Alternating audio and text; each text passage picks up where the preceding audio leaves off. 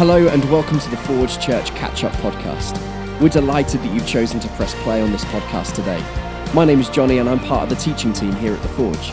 Each Sunday, our hope and prayer is to provide practical teaching directed by God that ties into everyday life. We hope that today's talk encourages you.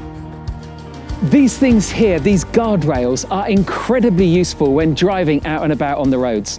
You know, we see them along the central reservations of motorways or on bridges. And to be honest, we don't even notice them until we need them.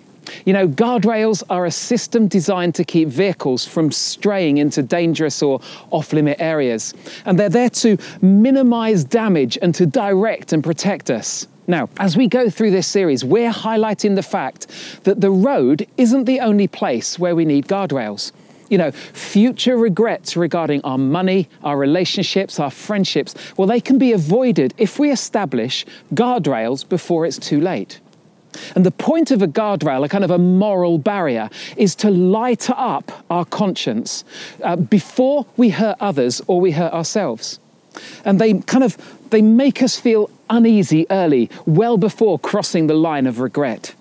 So today, today's a sensitive subject because we're looking at establishing guardrails around the area of relationships and sex and intimacy, about guarding our marriage, about guarding ourselves until we're married, or even guarding ourselves from married people. And can I say right at the start that if this is an area that you feel that you've failed or fallen in, you need to know that there is nothing that God can't forgive, heal, and restore. So this isn't an I told you so talk, but it is a needed conversation because our culture is rubbish at speaking into this whole area. You know, society encourages sexual exploration as part of our development and finding ourselves. And nowhere does our culture do a better job of tempting us and baiting us and then shaming us when we get it wrong. I mean, think of what you've watched recently. You know, you and I, we entertain ourselves with media, movies and music that normalises sex outside of marriage and normalises affairs. And we can be watching a film and want someone to have an affair because we've got caught up in the characters and the storyline. So we entertain ourselves with it. And then a friend has an affair and we are horrified. So we entertain ourselves with it and then freak out when someone does it. I mean, how confusing is that? But we all know the danger and the damage of the misuse of sex can do. You know, the affair that rips the family apart, sexual abuse that leaves someone hurt and damaged for years, sexual harassment in the workplace, the damage caused to people's self-esteem and self-image by pornography, and the modern-day horror of the sex trade and trafficking. You know, these aren't just religious issues. These are everyday issues. But have you ever stopped to consider that if God wanted to inspire someone to write about this subject and impart some wisdom, you know, some guardrails, what would he say? Would he say, go for it, have a good time, wait until you're ready. If it feels good, do it. Well, do you know what? We do know what God would say because 2,000 years ago, a man called Paul, who was planting new churches all around the Mediterranean, wrote to a church in a city called Corinth. Now, he'd been there a couple of times before, teaching them about Jesus and about how to live God's way. And he backs up his visit by writing to them to remind them of what he taught. And Paul writes these words.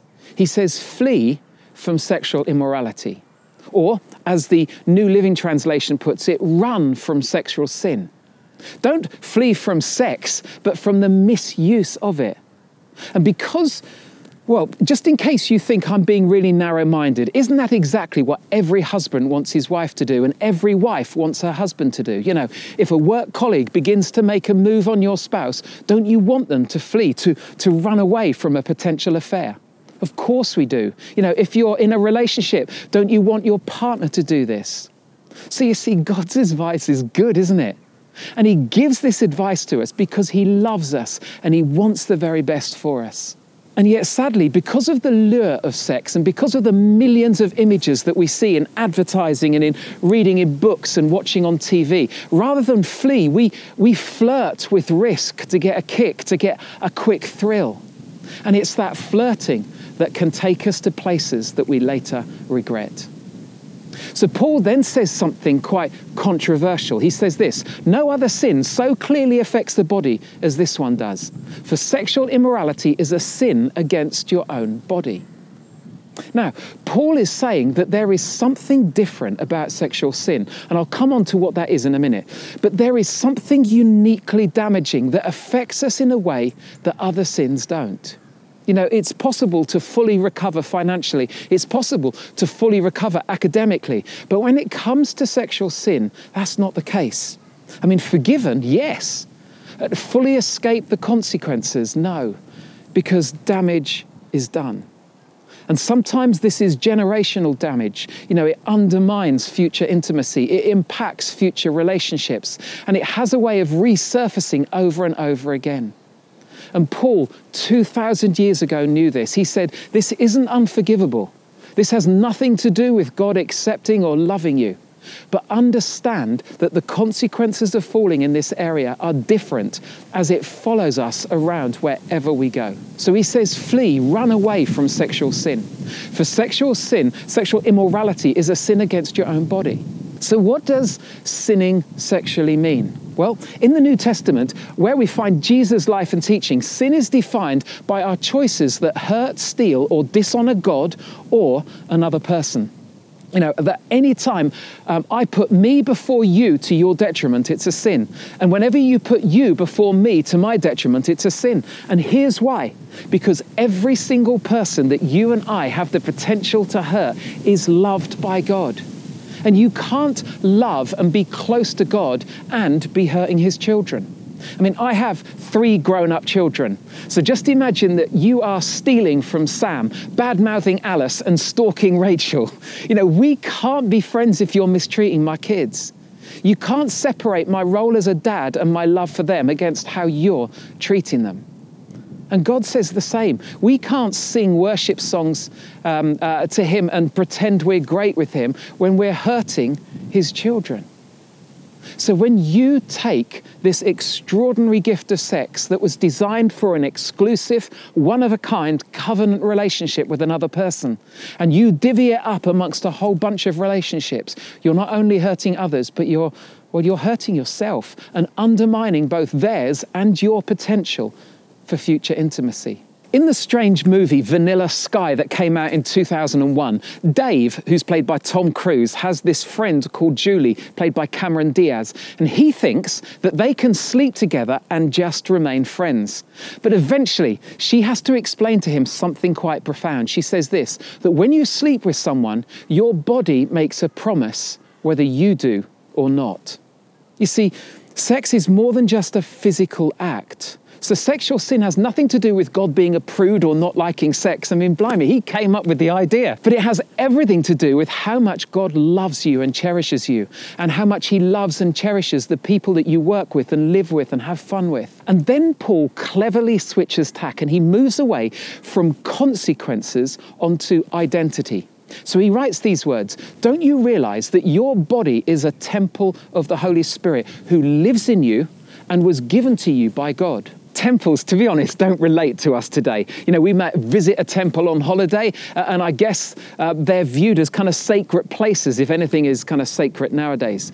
But Paul says you are. In fact, you are more sacred than any sacred place on the planet. Why? Because you have the Holy Spirit living in you. You are fine-tuned to have a relationship with God and with others. In fact, you were created and designed for intimacy with one other person. And that's the ideal that God has set out. Now, the Holy Spirit living in us is massive. It's a big deal. Why? Because the value of the container is determined by what it contains.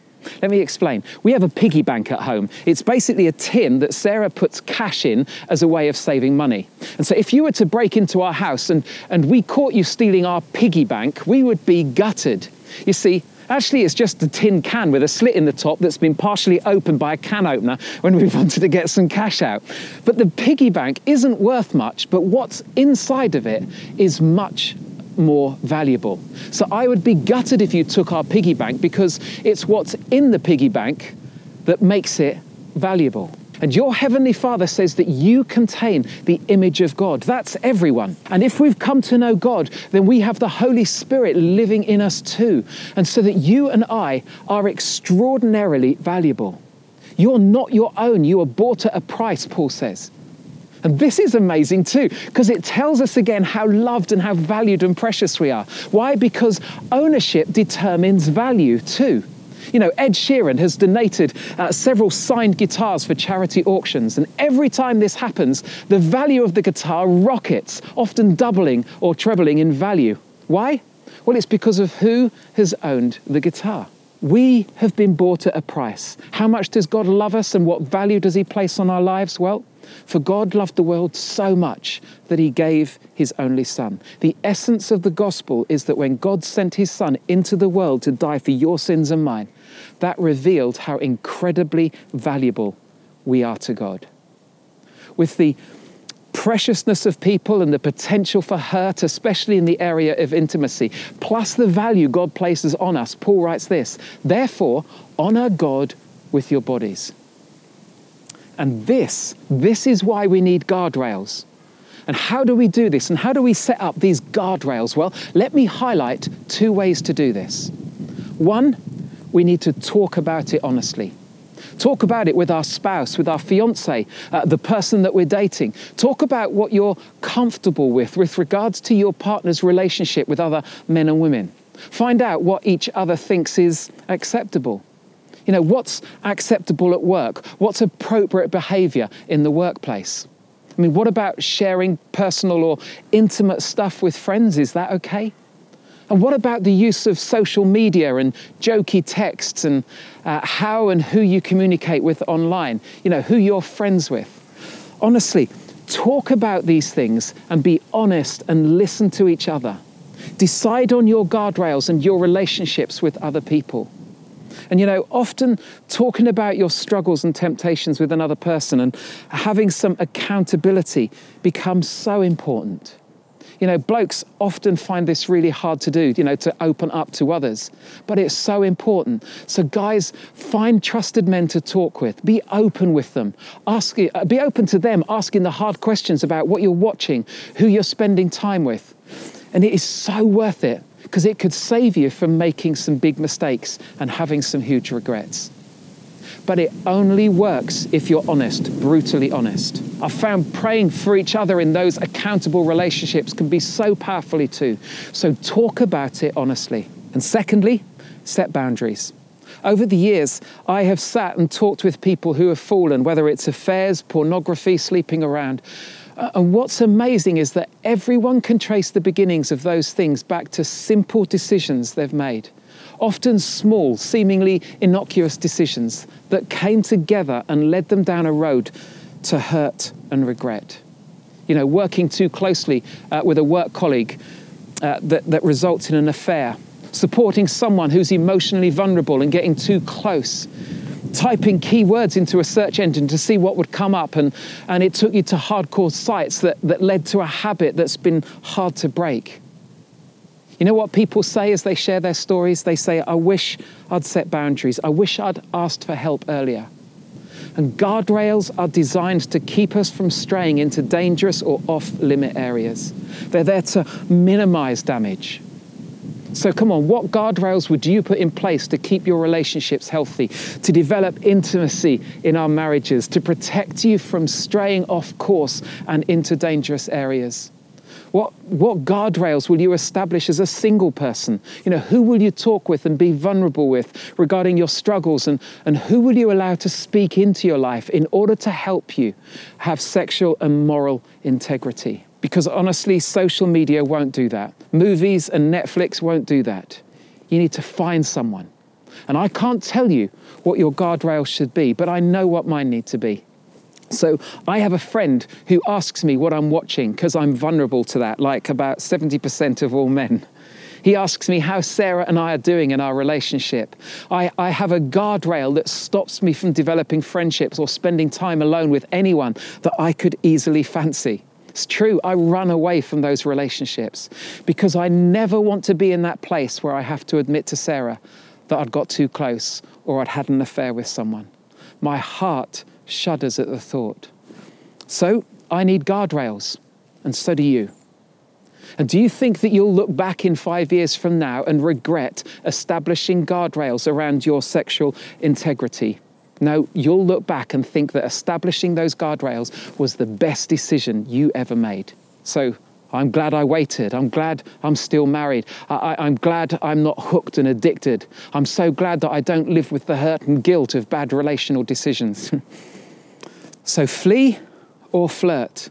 Fleeing honours God and he wants the best for you, avoiding hurting yourself and others.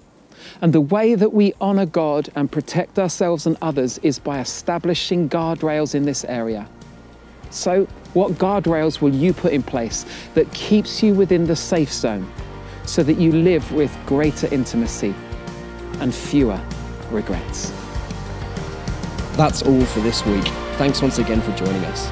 We'd love to keep the conversation going, so why not check out Forge Church UK on Facebook, Twitter or Instagram? Or go online at forgechurch.com where you can watch other content, find a next step, give financially or see any details of what's currently going on in and around the Forge. We're looking forward to you joining us next time.